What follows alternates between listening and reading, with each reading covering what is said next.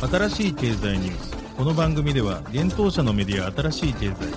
ブロックチェーン、仮想通貨、フィンテックに関する日々のニュース解説を平日毎日音声コンテンツでお届けしています。そして新しい経済ではブロックチェーン、仮想通貨に関するニュース解説記事やインタビュー記事、学習記事などのたくさんのコンテンツを掲載しております。ぜひ新しいひらがな、経済、漢字で検索してメディアもチェックしてください。そして ライン 公式アカウントではメディアの更新情報を配信しております。 ライン 公式アカウントにもぜひご登録ください。この番組は株式会社フィナンシェの提供でお送りします。フィナンシェはスポーツチームやエンタメプロジェクト、ダオ などのトークンを購入して支援ができる新しいクラウドファンディングサービスです。サッカー、 J リーグ、野球、バスケなどのプロスポーツチームをはじめ、映画やアイドル、インフルエンサーなどひゃく以上のプロジェクトのトークンがフィナンシェで購入できます。さらにトークン購入者はプロジェクトに応じたキャンペーン参加や エヌエフティー などの特典も。ぜひ iOS や Android でフィナンシェのスマホアプリを入れて新たな応援体験を味わってください。あなたの夢がみんなの財産になるフィナンシェ。現当社新しい経済編集部の武田です。大塚です。はい、本日はじゅういちがつのにじゅういちにち月曜日です。今日のニュースいきましょう。証券等のアメリカ自主規制機関フィンラ、暗号資産関連の企業コミュニケーション調査へ。テザー ユーエスディーティーじゅう 億ドル相当をソラナからイーサ基盤へ。韓国ソウル地裁、テラ共同創設者の資産約ひゃくよんじゅうごおくえんを凍結報道。アバランチの ビーティーシービー レイヤーゼロでクロスチェーン転送可能に。エルワン ブロックチェーン推移初の外部向けテストネット公開。マターラボが約にひゃくはちじゅうおくえん調達、 zkSync にてんゼロ オープンソース化へ。オランダサーキュライズが約 じゅうごてんきゅうおくえん資金調達、旭化成、ネステラから。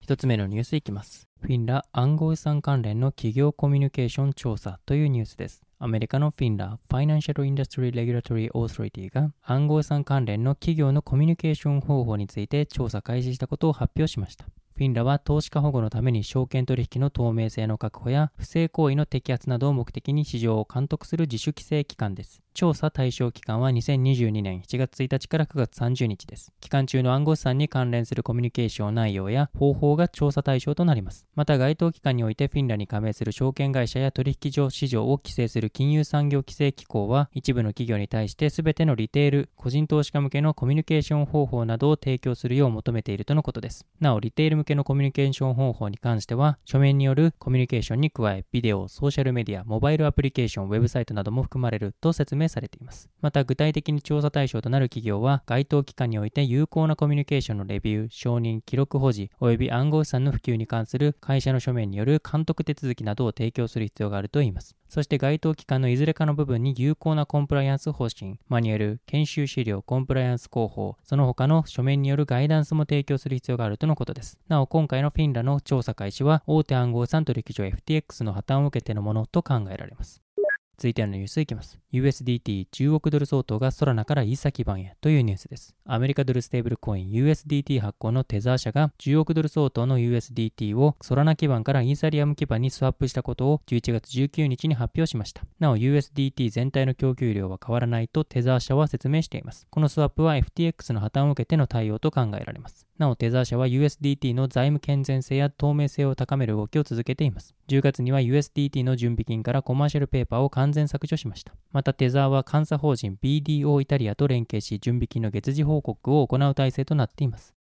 続いてのニュースはテラ共同創設者の資産約ひゃくよんじゅうごおくえん凍結というニュースです。韓国ソウルの地方裁判所がテラフォームラボ共同設立者シンヒョンスン氏の資産約せんよんひゃくおくウォン、日本円にして約ひゃくよんじゅうごおくえんを凍結したことを地元紙 ワイティーエヌ がじゅういちがつじゅうしちにちに報じました。報道によるとこの資産凍結は検察官からの要求が承認され、起訴前の追徴保全命令として行われたということです。この命令は被疑者が公判前に犯罪収益を処分することを防ぐための予防措置となります。検察はヒョンスン氏が投資家に適切な情報開示をせずに暗号資産テラ、現在のルナクラシックを販売し約せんよんひゃくおくウォンの不当な利益を上げたと主張しているということです。またヒョンスン氏はテラの宣伝活動のために自身が設立した決算技術会社のチャイコーポレーションの顧客個人情報を不正に利用した罪の疑いにもかけられているということです。なおヒョンスン氏はこれらの容疑に対し否認しているといいます。今年ごがつ上旬に起こったステーブルコイン ユーエスティー の米ドルペッグ不安定化に起因する ユーエスティー とルナの価格崩壊について、韓国の裁判所は今年くがつにテラの創業者ド・クオン氏に対して逮捕状を発布しています。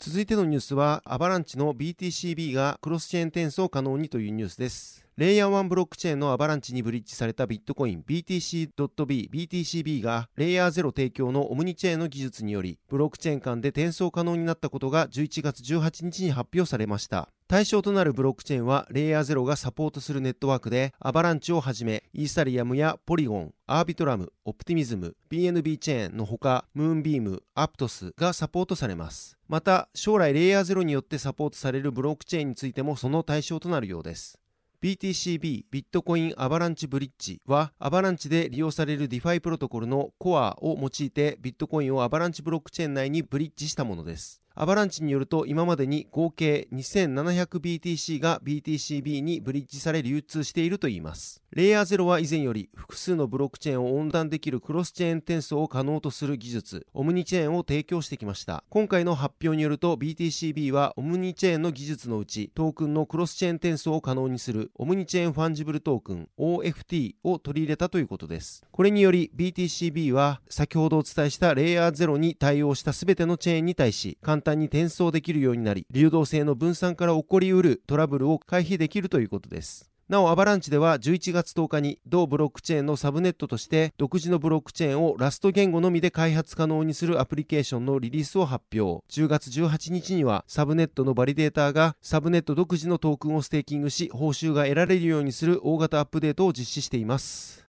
続いてのニュースいきます。 スイ が初の外部向けテストネット公開というニュースです。レイヤーワンブロックチェーン スイ が外部バリデーター向けのテストネットローンチをじゅういちがつじゅうはちにちに発表しました。 スイ はメタ社のブロックチェーン研究開発部門である ディーエム のリードエンジニアたちによって設立された企業ミステンラボによって開発されるブロックチェーンです。今回公開されたテストネットは スイ テストネットウェーブワンと名付けられており、ミステンラボ外部のユーザーがバリデータを担当する初めてのテストネットとなったとのことです。 スイ によるとウェーブワンは分散性の調整とデバッグを目的としており、目標が達成されるにからさんしゅうかんごには閉鎖されるといいます。また ウェーブワン ではミステンラボ主導ではなくコミュニティ主導のデバッグに移行するとしています。 スイ は以前ミステンラボがバリデーションする開発者向けのテストネット DevNet を公開していました。このテストネットは今後も続行して運用され、開発者がアプリケーションを開発するための推奨環境であり続けるとのことです。またバリデーターではない一般のユーザーは スイ や スイ 専用のウォレット スイエット から ウェーブワン にアクセスし、テストネット用の スイ トークンを受け取ることができ、テストネット版の エヌエフティー のミントが可能となっています。 スイ は Twitter で スイ トークンのエアドロップ予定はないと語っており、テストネットに接続しても報酬がないことが分かっています。なお スイ の他にも ディーエム の開発チームに所属していた元メンバーが開発した エルワン ブロックチェーンとしてアプトスがあります。アプトスも スイ と同じく開発言語には ディーエム 開発のムーブが採用されています。続いてのニュースはマターラボ約にひゃくはちじゅうおくえん調達というニュースです。ゼロ知識証明を活用したイーサリアムのレイヤーツール技術 zkSync を開発するマターラボがシリーズ C ラウンドで約にひゃくはちじゅうおくえんにおくドルの資金調達実施をじゅういちがつじゅうろくにちに発表しました。これにより同社が過去に行った資金調達を含めた合計調達額は約ろっぴゃくよんじゅういちおくえんよんおくごせんはっぴゃくまんドルになったということです。今回調達した資金はマターラボによる zkSync 上でのプロジェクト立ち上げやサードパーティープロジェクトへの資金提供、中トリアルセンター、またユニバーシティの開発などに充てられるということです。なおこの調達ラウンドにはブロックチェーンキャピタルとドラゴンフライキャピタル主導のもと、ライトスピード、バリアント、アンドリーセン・ホロイツが参加したということです。またマターラボは zkSync にてんゼロ のメインネット立ち上げに向け、スマートコントラクト監査会社オープンツェッペリンとの提携と、年内までに zkSync にてんゼロ をオープンソース化することも合わせて発表しています。zkSync にてんゼロ のメインネット立ち上げについてはさんだんかいのプロセスで行われる予定です。だいいちだんかいではベビーアルファ版としてローンチされた後、監査が実施されます。だいにだんではフェアオンボーディングアルファのローンチが行われ、最終段階でフルローンチアルファのローンチとなる予定です。なおベイビーアルファ版には今年じゅうがつに到達しており、現在はフェアオンボーディングアルファに進んでいる状況となっています。また zkSync にてんゼロ にデプロイするためにチェーンリンクやスシスワップ、ユニスワップ、アーベ、アージェント、ワンインチ、グノーシス、カーブなどひゃくごじゅう以上のプロジェクトが登録されているということです。zkSync の特徴は zk ロールアップのアーキテクチャを採用することで、レイヤーワンのイーサリアムのセキュリティ設計を継承することが挙げられています。なお zkSync にてんゼロ はメインネットローンチのタイミングで、イーサリアムバーチャルマシン イーブイエム と互換を持つようになり、またライブプロダクション環境で利用できる イーブイエム スマートコントラクト用の最初のゼロ知識証明を活用したスケーリングソリューションになる方針ということです。そのため zkSync にてんゼロ は イーブイエム ベースのアプリのスクリプト言語である Solidity と Viper もサポートする予定ということです。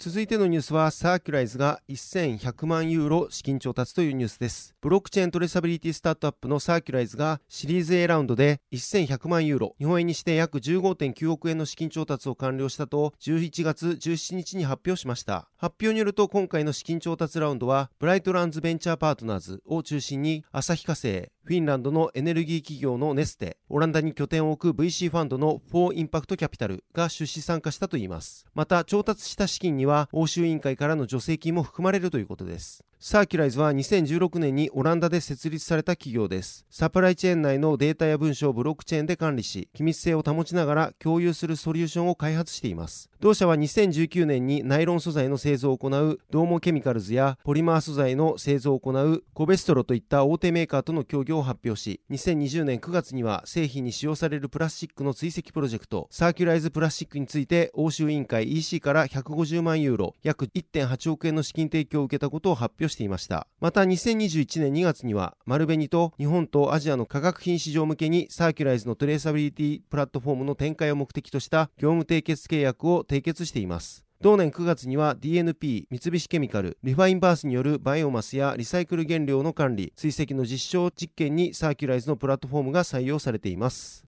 はい、本日のニュースは以上となります。そして先週金曜日に新しいコンテンツ出しておりますので紹介させていただきます。音声レポ ビーダッシュクリプトにせんにじゅうに フォールです。ブロックチェーン暗号資産など ウェブスリー 領域に特化した招待制カンファレンス ビーダッシュクリプト が今年じゅうがつに福岡で開催されました。新しい経済がコラボレーションパートナーとして企画運営協力したこのカンファレンスでは ウェブスリー 業界で活躍するプレイヤーや有識者による複数のセッションが実施されました。この特集では ビーダッシュクリプト のセッションの音声を複数回にわたってポッドキャストでお届けしていきます。今回はゲーミファイの可能性、ウェブスリー はゲームをどう変えるかがテーマのセッションを配信しています。こちら記事から音声聞けるようになっておりますので、ぜひお聞きください。はい、このように私たち新しい経済編集部ではブロックチェーン暗号資産に関するニュースを平日毎日ラジオで配信しております。本日ご紹介したニュース、コンテンツなどはすべてサイトの方に上がっております。ぜひサイトの方も見に来てください。新しいひらがな、経済、漢字で検索して見に来ていただければと思います。それでは本日はありがとうございました。